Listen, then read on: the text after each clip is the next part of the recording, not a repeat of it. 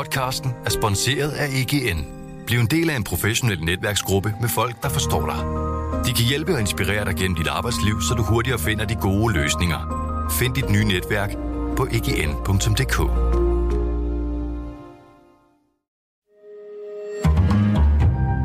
Berlingske.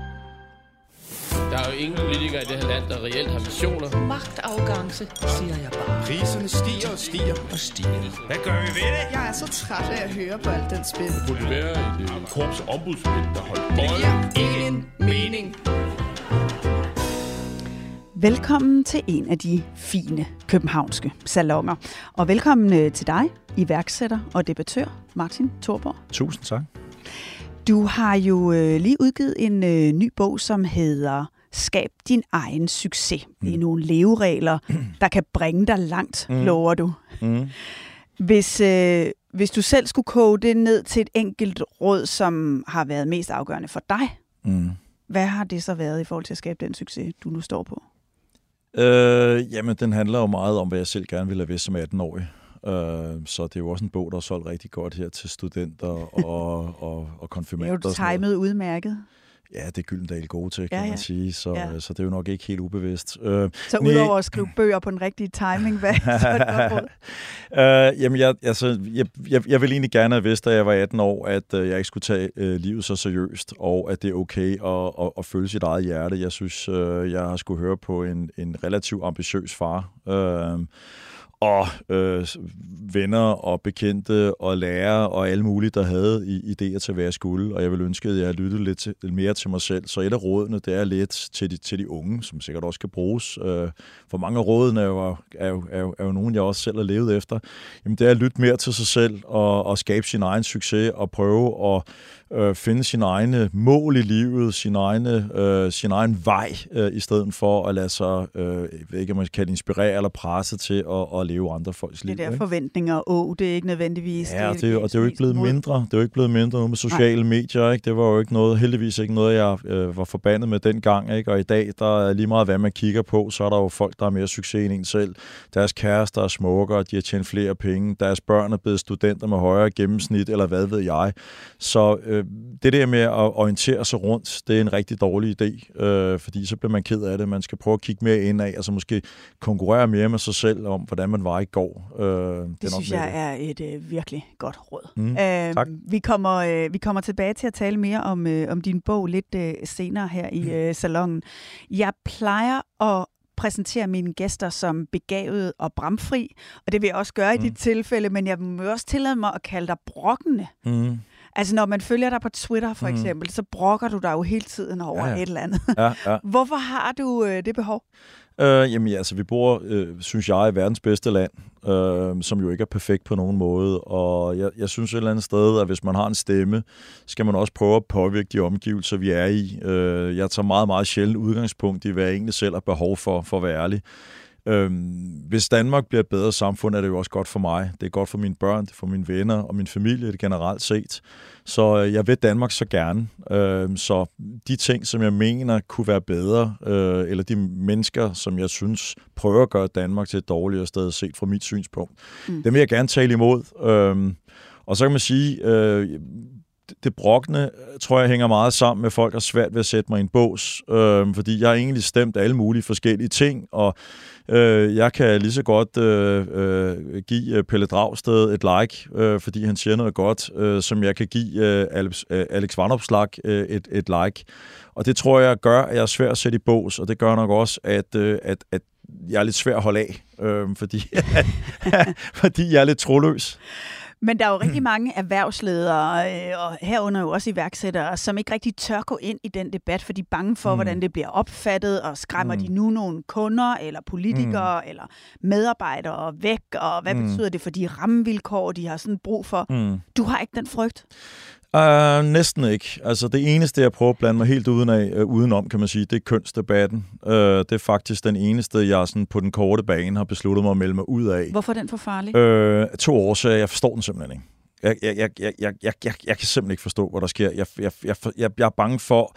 Jeg, jeg er bange for at sige noget, der er dumt i den forstand, at jeg simpelthen ikke har sat mig nok ind i det, så jeg sover nogle mennesker øh, ubevidst. Men jeg er også bange for at give nogle mennesker ret, der gør, at det, det bliver mere kaotisk, end det er i dag. Og så er en norsk koncern, som går ekstremt meget op i, øh, i equality, og at de er lidt foran Danmark, øh, øh, tror jeg, i, i, i hele det der med, altså med kvoter med kvinder i bestyrelser, som jeg godt vil sige, jeg er imod dog øh, fordi jeg synes, det er degraderende over for dygtige kvinder, men, men det, det, det, det, den holder jeg sgu ved. Men, men hele det der hen og han og hun og mange køn og alle de der ting, altså jeg, det, det skræmmer mig sgu lidt. Jeg synes, det bliver meget, meget voldsomt, og der er ekstremt voldsomme følelser blandt i det. Og jeg mener, jeg har faktisk ikke så voldsomme følelser, så jeg næsten gider at udsætte mig selv og andre for de voldsomme følelser. Altså, jeg ved ikke, om det giver nogen mening. Jeg, jeg, jeg, jeg, har, simpelthen, jeg, har, jeg har simpelthen opgivet at forstå det.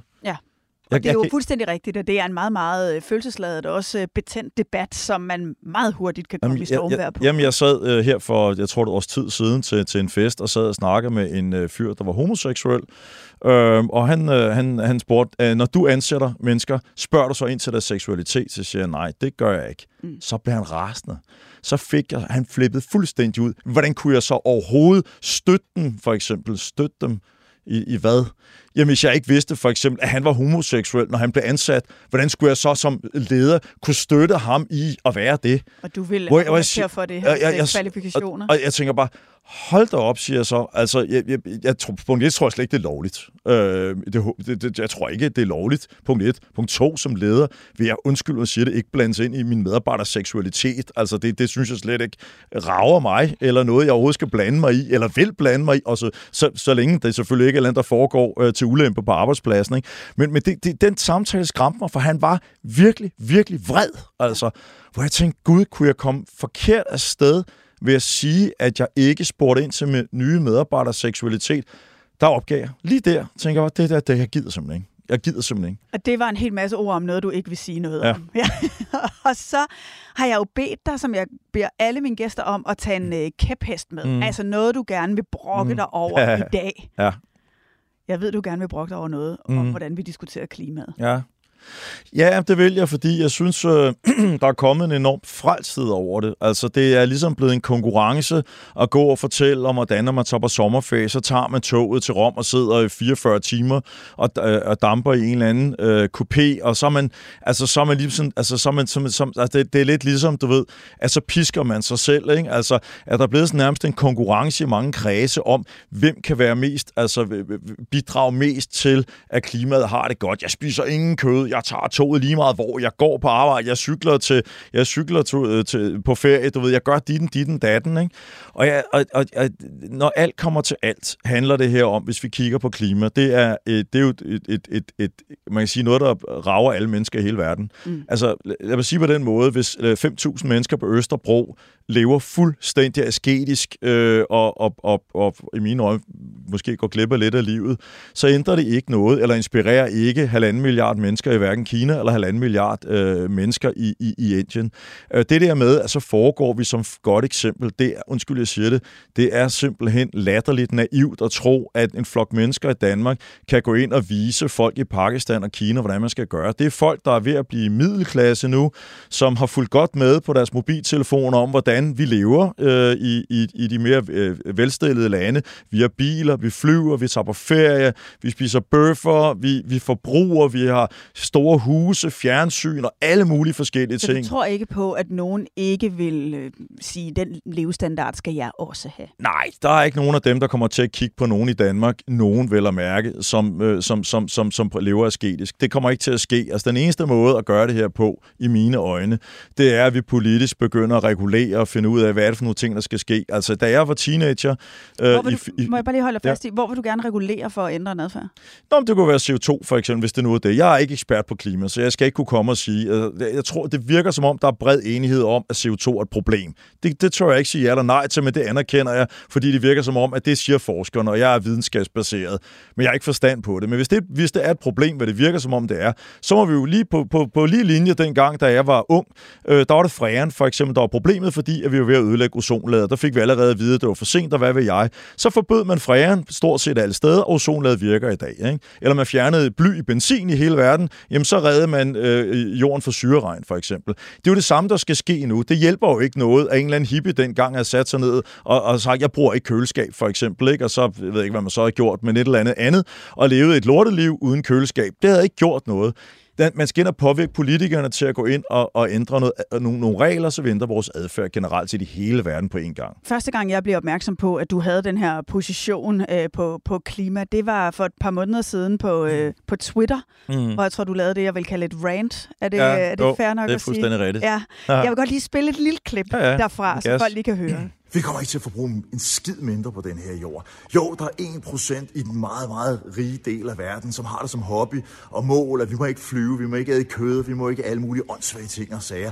Og fred være med det, jeg forstår det godt. Alle skal jo have et eller andet tilhørsforhold og noget at gå op i osv. osv. Facts er bare, os andre 99% kommer til at bruge mere. Jeg kommer til at flyve mere, æde mere kød. Jeg kommer til at gøre, hvad fuck jeg har lyst til. altså, hvad er løsningerne? Jamen, jeg tror, hvis vi nu tager bare fly, øh, jeg tror, løsningen er, at vi bliver ved med at flyve.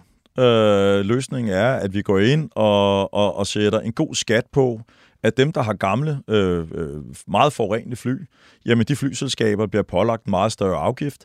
Det vil sige, at øh, forbrugerne vil søge mod øh, klimavenlige løsninger, for det bliver ganske simpelthen billigere at flyve hos et flyselskab, der har nye... Og tvinger man måske også virksomheden til at udvikle. Og så tvinger du lige præcis, fordi flyselskaberne vil gå tilbage til flyfabrikkerne og sige, hvor du hvad, vi gider ikke have jeres forurenende fly, fordi vi er vi, vores gæster har ikke råd til at flyve i dem, så I bliver simpelthen nødt til at gøre noget. Og så kommer man tilbage, og så finder man ud af, oh, noget power to x, du ved, noget vindmølle, eller hvad ved jeg, der laver noget brint, og så kan vi måske bruge det som brændstof, jada, jada, jada, eller elektriske fly, eller hvad ved jeg. Mm. Jeg tror, at vi, vi skal forbruge os mod de forbrugervenlige løsninger, som gør, at vi når alle inderne og kineserne også vil rejse rundt i verden på den måde, som vi gør i dag, jamen så skal de selvfølgelig øh, flyve i flyvemaskiner, der forurener langt, langt mindre. Det er jo ikke alle, der er enige med dig. Nej, det er det ikke. Øhm, også fordi du jo egentlig taler lidt væk fra det personlige ansvar. Altså ja. i forhold til, at det er virksomheder, teknologi, politikere, der skal udvikle. Jeg vil bare lige spille et klip for dig fra øh, Michael Belers Madsen. Han er fra den grønne tænketank øh, Concito, og han siger sådan her om, øh, om vores personlige ansvar i klimadebatten. Vi er blandt de aller, aller største klimasyndere i verden. Og vi skal selvfølgelig kigge på teknologi, vi skal kigge på øh, institutioner, vi skal kigge på det politiske niveau, vi skal kigge på strukturer osv., men det individuelle ansvar står altså også for døren, kære venner. Gå ud og tag det. Ja, altså der vil jo også være mange, der vil sige, øh, altså hvis, hvis ingen gør noget, så løfter vi slet ingenting. Altså hvis alle bare rejser hænderne og siger, det må være nogen andres ansvar, så flytter vi heller ikke noget. Nej, men det er lidt ligesom, det kan du sikkert også huske under corona, ikke? så havde vi også en lille idé om, ikke? At, at når vi kom ud af corona, jamen så ville vi ikke kramme mere, du ved, vi ville alle mulige, og vi ville, du ved, spritte hænder og alt muligt andet. I'm sorry, alle de der fine tanker, vi har, hvordan menneskeheden vil opføre sig i en given situation, er latterlige. Ved du hvad? Altså, vi kan jo også se det på adfærdsdesign. Du kan sætte så mange skilte op, du vil, hvilken vej du skal gå, men folk vælger den korteste, uden uh, altså, altså, og, og det, jeg, jeg tror sgu egentlig bare, jeg forstår, hvad den øh, flinke mand siger, og jeg er sådan set også, også enig, hvis man havde en utopisk verden, hvor folk de rent faktisk var på den måde.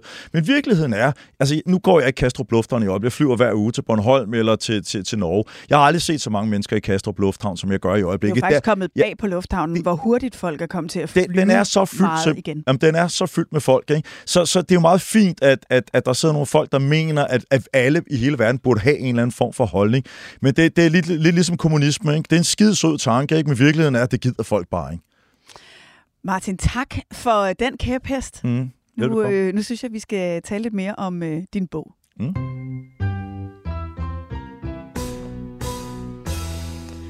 Øh, den hedder jo som sagt Skab din egen succes, du har allerede været inde på, at du har jo skrevet den nærmest til dit eget, altså mm. 18-årige jeg. Ja. Ting, du gerne vil mm. have bedst. Øh, hvad, hvad, er det, hvad er det vigtigste, eller hvorfor har du skrevet den bog? Jamen egentlig startede det ud med for 10 år siden. Øh, så sad jeg en eller anden dag og, øh, i julen og, og tænkte, hvad ville jeg egentlig gerne have vidst? Og så skrev jeg, tror jeg, 15 ting ned og smed dem på Facebook. For sjov. Og så gik de viralt. Altså, jeg kan ikke huske, hvor mange der så dem. Det var virkelig mange. Altså, jeg tænkte okay, det var sgu egentlig meget skægt. Så året efter, så puttede jeg tre råd mere på. Det gjorde de 10 år nu. Og så jeg smittede på råd mere på. Og så var det Gylden, der kontaktede mig og sagde, de der råd der, det er jo helt vildt sidste jul, man. Så var der sådan noget 400.000 øh, mennesker, der havde set dem og sådan noget lignende. Og det er så voldsomt, når rådene er blevet udgivet. Altså i, i ugerne efter, øh, så kommer jeg gående på gaden, så er der simpelthen folk, der er uprovokeret, kommer ind og giver mig en krammer, fordi ja, det råd var lige det, der ramte den, der gjorde et eller andet. Eller det, folk har printet den ud og, og, og holdt det som konfirmationstaler og alt muligt andet. Ikke? Altså, så, så det var ikke tænkt som noget andet end øh, øh noget, jeg hyggeligt havde lavet. Og så tænkte Gyldendag, det kan man kommercialisere, og det har vi jo så gjort. Og det har I så gjort. Mm. Jeg har også læst den. Øh, hvis jeg skal være kritisk, så er der jo nogle af dem, der er sådan rimelig banal. Helt vildt. Altså, altså det er jo, lad være med at lyve og ja. tro på karma mm. og lev i nuet og mm. sov otte timer i døgnet. Men det sjove er faktisk ikke, nu har jeg lavet YouTube-videoer i mange år, ikke? Øh, og når jeg sætter mig ned og laver en YouTube-video, jeg er vildt stolt af, hvor jeg tænker, hold kæft mand, nu spiller det, ikke? Og det er fandme det klogeste, jeg har sagt. så kan jeg være 100% sikker på, ikke? at så er der måske 1000, der ser det over tid. Ikke? Når jeg har lavet en YouTube-video, jeg tænker, ej, hvad, jeg lægger den ikke online, det er for banalt. Ikke? Jamen altså, så får den 200.000 views. Ikke? Det og det, at, at, at, at, hvad, vi er jo altså det er gajoliske øh, visdom, med, dog med en lille forklaring, og nogle af dem med en lille anekdote på. Ikke? Det sjove er, mennesker, vi er banale, og, vi, og, og, og der er rigtig mange, der læser den. Den ligger jo også som lydbog, for eksempel, ikke? hvor der er rigtig mange, der har lyttet. Og jeg har fået så mange tilbagemeldinger på, det er banalt, men ej, du husker mig lige på, og ej, det burde jeg også gøre mere af, og sådan noget. Så jeg, jeg ophøjer det jo ikke til noget som helst andet end, at jeg tror sgu mange 16-18 år vil tænke, få en kæmpe aha-oplevelse på noget af det. Men det er da klart, at er du 40-50 år gammel og læser det, så tror jeg, at 80 procent af det vil være sådan noget, okay, det vidste jeg godt. Og hvis der bare er en eller to ting, som du kan bruge til noget, så er det vel egentlig også meget ja, fedt. det er jo bare os andre gamle, der har levet det. Ikke? Ja, og dummet og så slået os øh, på alt muligt. Ikke? øhm, du var selv lidt inde på det i begyndelsen. Det her med, hvor meget det har betydet for dig at følge dine egne veje mm. og prøve at sætte dig lidt fri af alle de forventninger, der kunne være mm. rundt om dig. Du skriver jo også i bogen om din far. Ja. Han var ingeniør, din mm. mor var pædagog, mm. øh, og du skriver, at din far var god til alt. Ja. Til skak, til matematik, til almen mm. viden. Rigtig Helt mange vildt. af de ting, som du ikke var ja. god til. Ja. Den drivkraft, der lå i, at du aldrig fik hans anerkendelse, som du ja. selv skriver. Ja, ja. Hvor afgørende har det været for dig? Øh, jamen, det er jo fundet ud af senere er enormt afgørende, og det sjove er jo, at jeg sådan begyndte sådan en halv hobby øh, at snakke med øh, primært succesfulde mænd, øh, fordi det er typisk dem, der har fædrekompleks. Jeg ved ikke, hvad der driver succesfulde kvinder. Det er ikke det. Øh, så andre nok også være det kan være, det kan være en mor måske, eller hvad ved jeg. Det ved jeg faktisk ikke, men det, det er meget... Altså, jeg, har, jeg har virkelig spurgt mange øh, med, med, med succes, og jeg har ikke mødt en eneste, der ikke har haft det kompleks med en far, øh, som de følte ikke synes, de var gode nok. Øh, så jeg tror, den der drivkraft med hele tiden at, at, at, at, at, at, at, at underperforme i forhold til en person, der betyder utrolig meget for dig. Det er også det, vi nogle gange kalder en insecure overperformer. Ja, ja. Jamen, altså, det, jeg, jeg er fuldstændig øh, åben over for, at det er, jo, altså, det er jo også derfor, jeg skrækslagen for, at mine unger aldrig bliver til en skid, fordi jeg, jeg tror, jeg skulle jeg få flink. Jeg er for rosende. Du bakker øh, dem for meget op. Jamen, jeg siger, jeg elsker dem hver dag for en sikkerheds skyld. Ikke? Jeg siger dem, far! Øhm, så. Men, men dine forældre, de låner dig jo trods alt 50.000 kroner på mm. et tidspunkt, så du ja. kan åbne en uh, butik ja, ja. Ja, med øh, computerspil forældre. på Frederiksberg. Mm. Så de fik dig jo i gang. Ja, ja, 100 procent. Altså, og når jeg, altså, nu min far, altså, han, han døde for nogle år siden, han var fyldt 95, ikke? Altså, han var den gamle skole, så han var jo ikke værre end alle andre fædre dengang øh, som sådan. Øh, men, men jeg er da opvokset i et trygt og kærligt hjem, og jeg fik lov til at låne de penge, du, du, du nævner, som var startskuddet til at, at få mine ting i gang at min far så langt heller ville have haft, at jeg blev ingeniør ligesom ham, øh, og, og, og, og den slags. Det er jo sådan noget andet. Men så til alle de netop, du selv er inde på, mm. rosende, overskudsagtige, ressourcestærke forældre, der mm. pakker deres børn ind i kærlighed. Mm. Hvad, hvad er det bedste råd i en opdragelse til, at din, dine børn får succes? Jamen altså, for, for det første kærlighed, det er fandme vigtigt. Det, det, det tror jeg at ikke, der er nogen, der vil være øh, uenige i. Men så tror jeg også bare, at, at, at udfordre og støtte sine børn og vide, at, at de har din øh, opbakning. Og så prøve at være, når, når de kommer med, med, med, med dårlige karakterer, så lad være med at blive irriteret, men bare spørge ind til, hey, er det noget, der betyder noget for dig? Altså noget af det, jeg har gjort meget ud af, for eksempel, det var, at jeg fortalte mine børn på et meget tidligt tidspunkt. Prøv at vælge de fag, I vil være gode i, og fuck resten. Det er sådan set det. Altså, og det, det er, du ser det også i forretningslivet. Altså de virksomheder, der har succes, det er som regel dem, der fokuserer på det, de er gode til. Altså det, hvor det går galt, ikke? og det er der rigtig mange både virksomheder og personer, der gør, det er, man, man, man laver nogle forskellige ting. Så er der det, der går godt, så føler man, at det kører og så går man hen og kigger på de projekter, eller de ting, man er dårlig til, og så bruger man energien på det. Men hvis jeg nu skal være lidt kedelig, så er der jo for eksempel i sådan en uddannelse, så skal du bruge et gennemsnit for måske at komme videre, og så kan du ikke bare være skidelig glad med alt. Nej, det har du ret i. Hvis man skal bruge et gennemsnit, så bliver man selvfølgelig nødt til at designe nogle ting efter det, og derfor har jeg jo også sagt, altså lige meget, lige meget øh, hvad I skal. Altså hvis det er matematik, du ikke kan lide, øh, ikke? for eksempel, lær nu lige øh, den lille tabel. Ikke? Lær nu lige altså nogle basics. Ikke? Altså selvfølgelig er der nogle ting, man sådan, som, som sådan skal kunne, men du kan ikke lægge samme vægt på alle ting. Altså hvis du også skal have noget fritid og, og, og gå og hygge dig med nogle forskellige ting, hvad jeg synes, man skal. Så læg hovedvægt på det, du er god til og glad for, og prøv at bestå resten. Ikke? Jeg lægger mærke til en anden ting, når øh, jeg læser din bog, som går igen, og det er, at du i hvert fald skriver, at du ikke længere går så højt op i det materielle. Mm. Du beskriver, at du kører en gammel Fiat, eller en Fiat og en gammel Audi. Mm. Øh, jeg tror jo, at det rammer rigtig mange mennesker, der tjener mange penge, at de gerne vil have endnu mere. Ja. Hvordan har du fået stoppet den trang?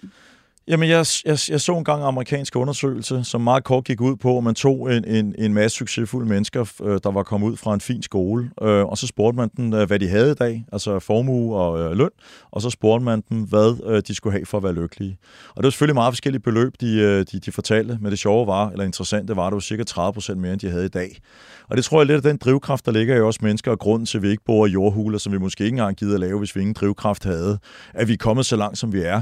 Så det er jo en kæmpe drivkraft at hele tiden gerne vil mere. Men, men vi skal også bare passe på, tror jeg, på et tidspunkt at sige, hvad er det, jeg vil have mere af?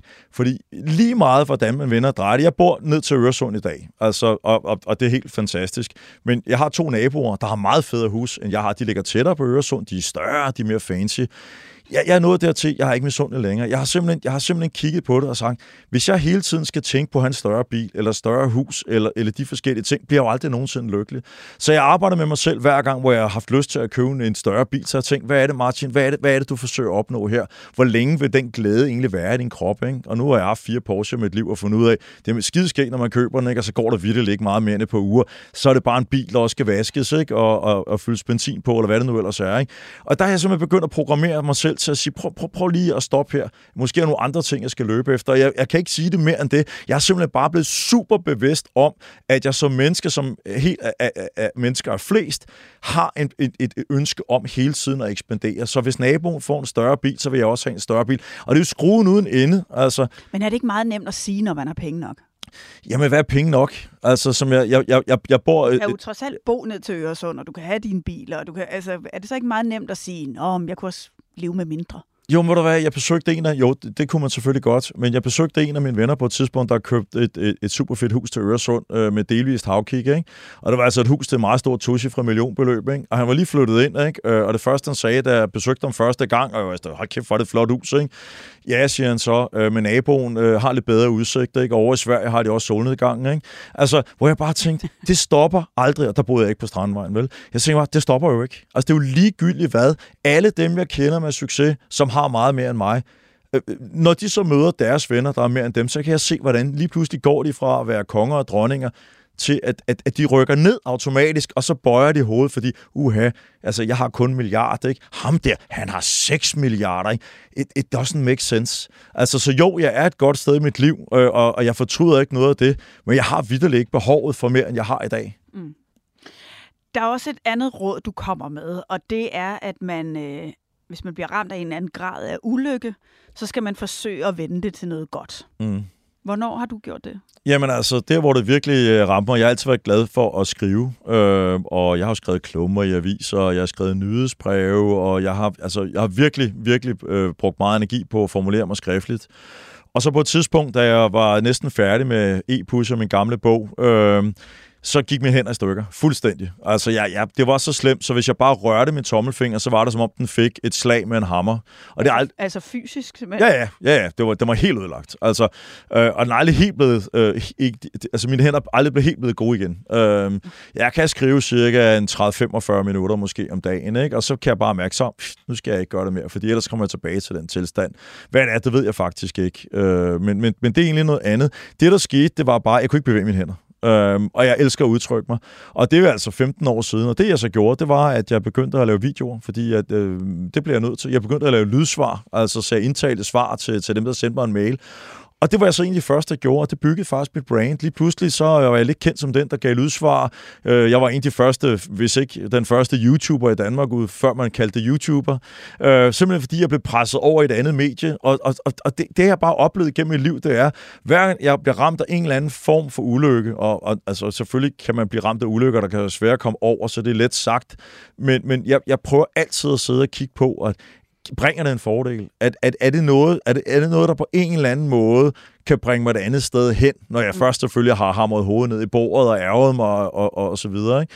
Og det har jeg fundet ud af næsten hver gang, så, så er der åbnet en ny dør, øh, når den der dør, øh, en eller anden dør er blevet smækket i med et ordentligt tryk. Ikke? Men det er jo der, det kan være rigtig svært at samle sig selv op og tænke, hvad, fanden, hvad er det fede i det her? Ja, jeg er helt sikkert, og jeg synes også, det er fint, at man starter med at, at græde, øh, eller, eller, eller sparke til væggen, eller hvad det nu er, der så er, der gør, at øh, man kommer af med sine aggressioner og sin øh, Men er det en øh, personlighed, eller hvor finder man så den, øh, hvad skal man sige, det lidt mere optimistiske blik på, hvordan man kan se på situationen? Jamen, jeg er, jeg er måske nok et optimistisk menneske, øh, ret langt hen ad vejen, men jeg kan jo også blive ked og modløs. Altså, jeg er gået på konkurs, da jeg var yngre et par gange, altså, øh, og, og, og det er jo ikke det er jo, det er jo svært at se noget sjovt i, eller spændende i, men, men, men hver gang kan man sige, har jeg bare lagt mærke til, ikke? At, at, at livet har mange facetter, og, og, og, og det, at man ikke kan noget, som man er enormt glad for at kunne, jamen det, det, det, det skaber så overblik og råderum til at gøre noget andet. Ikke? Altså lidt, lidt ligesom man, man, man siger, ikke? Altså, at de blinde får en bedre hørelse, for eksempel. Jeg vil meget, meget nødig blive blind,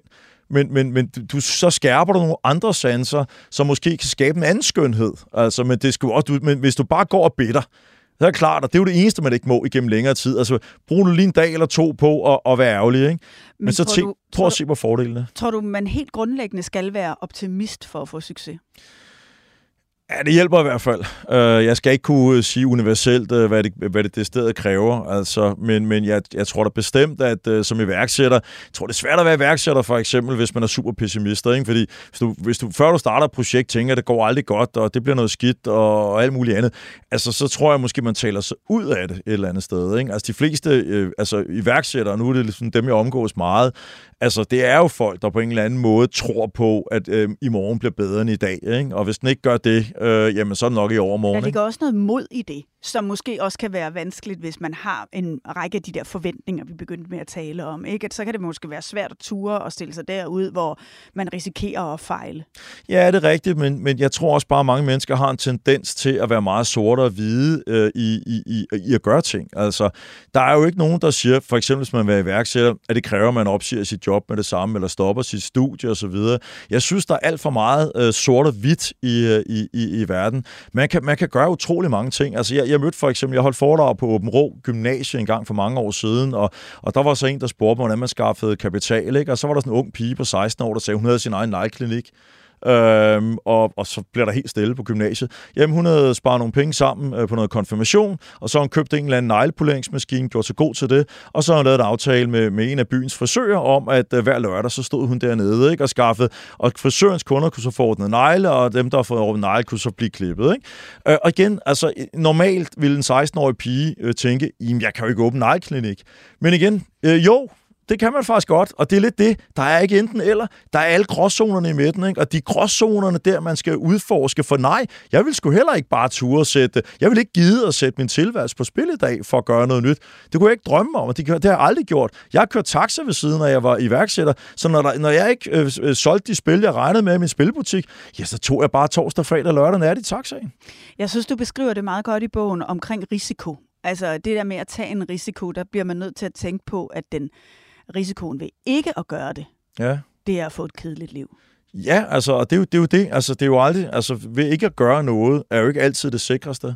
Altså, så, så det er jo også et spørgsmål at afdække det og sige, hvad er min mulighed? Og jeg synes, hvis man, hvis man nu godt vil tage en chance, jeg synes, det er en god idé at tænke, hvad er det værste, der kan ske også? Ikke? Altså, hvad er det, hvad er det, hvad er det, hvis det værste, der kan ske, ikke er så slemt, så synes jeg da bare, man skal give den gas, hvis det er noget, man gerne vil.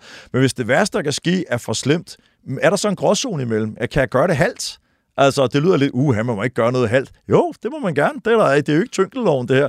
Det kunne også være, at, at man starter op med at lave for eksempel sit projekt i fritiden, eller det kan godt være, at man ikke kan blive fuldtidsdykkerinstruktør i, i, i, i Thailand, men det kan være, at man kan tage overlov i tre måneder. Ikke? Altså, der, der er masser af gråzoner, der er på en eller anden, eller grå toner, som gør, at man kan bevæge sig stille og roligt mod sit mål. Og som jeg plejer at sige til folk, altså kan du lave halvdelen af din indtægt på, øh, på, på, på deltid, så kan du sgu nok lave det hele på fuld tid. Ikke? Men det, du også taler om her, det er jo også nogle gange i løbet af livet at skifte bane. Øh, og jeg kunne forestille mig, at der er sikkert mange, der går rundt her i deres sommerferie og lige reflekterer over, hvordan mm. det går, og nogen har måske lyst til at springe ud i noget helt andet. Mm. Du skriver også, at det er en god idé at få sig en ny karriere hvert syvende år. Ja.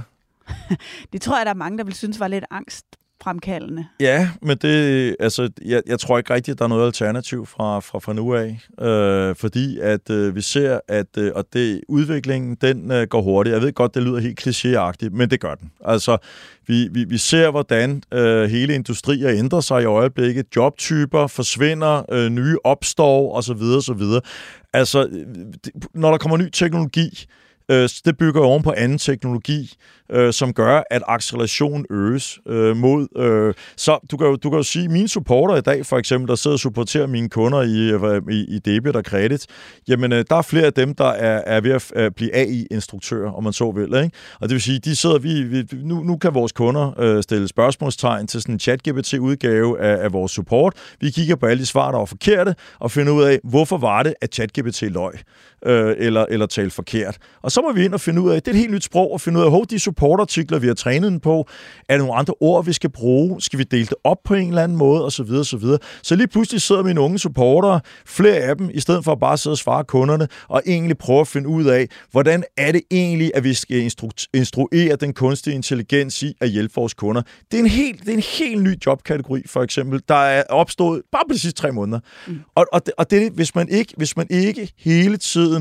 kigger på, hvad der kommer til at foregå i den jobsituation, man har, og begynder at bevæge sig i en eller anden retning mod det, man regner med, det bliver. Dygtiggør sig på et eller andet plan, eller pivoterer, eller altså skubber sin, sin viden over i et eller andet felt, jamen så sidder man tilbage lige pludselig med noget viden og nogle kompetencer, som i bedste Hvor... fald bare bliver mindre værd, og i værste gange, fald er irrelevante. Nogle gange kan man jo godt øh, se det, man kan godt se en eller anden bevægelse, men man har måske ikke rigtig mod til at bevæge sig derhen.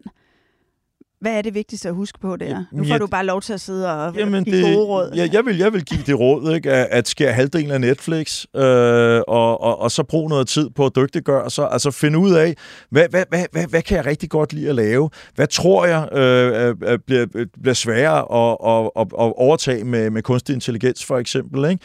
Og så begynde at interessere sig for det, se nogle YouTube-videoer om noget, dygtiggøre sig et eller andet. Måske starte en lille virksomhed ved siden af, begynde at lege med et eller andet, eller gå ud og undervise, eller gøre et eller andet andet altså i, i, i fritiden. Altså, jeg tror, de fleste mennesker måske godt kan genkende, ikke, at en vis portion af ens liv går med øh, ikke skide produktive ting, for at sige det mildt. Ikke? Man surfer lidt formålsløst på Facebook, eller som mig, jeg bruger for meget, jeg bruger for meget tid på Twitter, ikke? og nogen ser meget fjernsyn osv.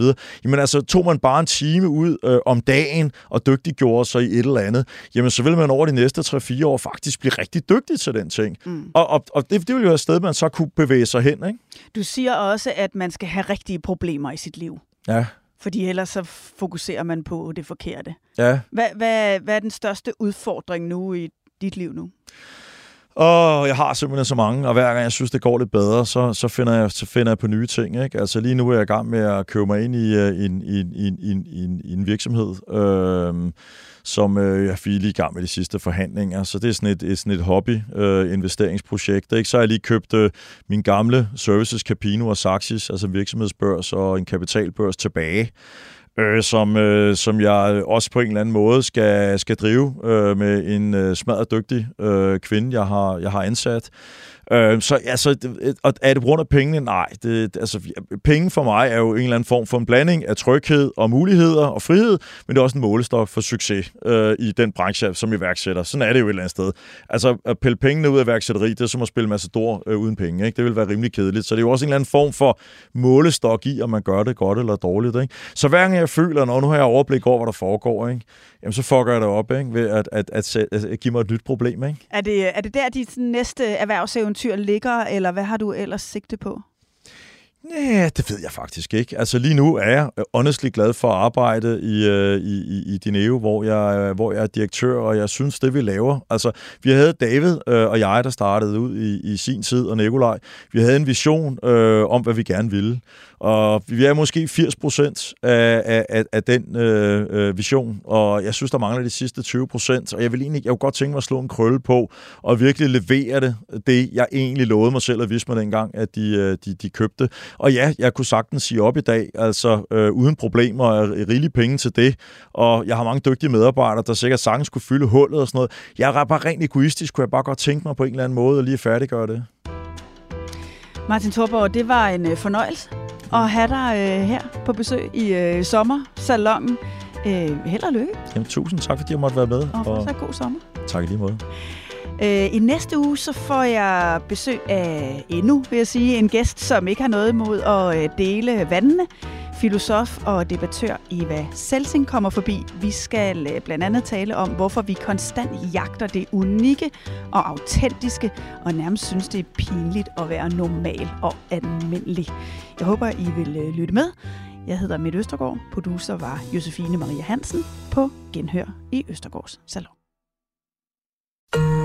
Podcasten er sponsoreret af EGN. Bliv en del af en professionel netværksgruppe med folk, der forstår dig. De kan hjælpe og inspirere dig gennem dit arbejdsliv, så du hurtigere finder de gode løsninger. Find dit nye netværk på egn.dk.